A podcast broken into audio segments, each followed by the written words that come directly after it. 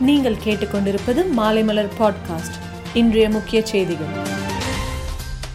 தேசிய திரைப்பட விருது வழங்கும் விழா டெல்லியில் இன்று நடைபெற்றது. திரைத்துறையில் வாழ்நாள் சாதனைக்காக நடிகர் ரஜினிகாந்துக்கு தாதா சாஹேப் பால்கே விருது வழங்கப்பட்டது. இதேபோல் நடிகர் தனுஷ் கலைப்புலி எஸ் தானு இயக்குனர் வெற்றிமாறன் விஜய் சேதுபதி பார்த்திபன் இம்மான் ரசூல் பூக்குட்டி குழந்தை நட்சத்திரம் நாகவிஷால் ஆகியோருக்கு தேசிய விருது வழங்கப்பட்டது.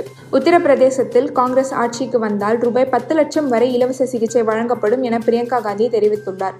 பிளஸ் டூ படித்து முடித்த பெண்களுக்கு இலவச ஸ்கூட்டர் பத்து லட்சம் பேருக்கு அரசு வேலை மின் கட்டணம் குறைப்பு நெல் கோதுமை கொள்முதல் விலை உயர்வு என பல வாக்குறுதிகளை பிரியங்கா காந்தி வழங்கியுள்ளார். தமிழகத்தில் தீபாவளி பண்டிகையை முன்னிட்டு சொந்த ஊருக்கு செல்ல அரசு பஸ்களில் முப்பதாயிரம் பேர் முன்பதிவு செய்துள்ளனர். தமிழகத்தில் ஒன்றாம் வகுப்பு முதல் எட்டாம் வகுப்பு வரையிலான மாணவர்களுக்கு நவம்பர் ஒன்றாம் தேதி பள்ளிகளை திறப்பதில் எந்த மாற்றமும் கிடையாது என்றும் தீபாவளி விடுமுறை முடிந்த பிறகு குழந்தைகளை பள்ளிகளுக்கு அனுப்ப முடிவு செய்துள்ள பெற்றோர்கள் அதன்படியே செய்யலாம் என்றும் அமைச்சர் அன்பில் மகேஷ் பொய்யாமொழி தெரிவித்தார். ஒன்றாம் வகுப்பு முதல் எட்டாம் வகுப்பு வரையிலான மாணவ மாணவிகளுக்கு நவம்பர் ஒன்றாம் தேதி பள்ளிகள் திறக்கப்பட உள்ள நிலையில் பழைய பஸ் பாஸ் காட்டி மாணவர்கள் பயணம் செய்யலாம் என போக்குவரத்து துறை தெரிவித்துள்ளது.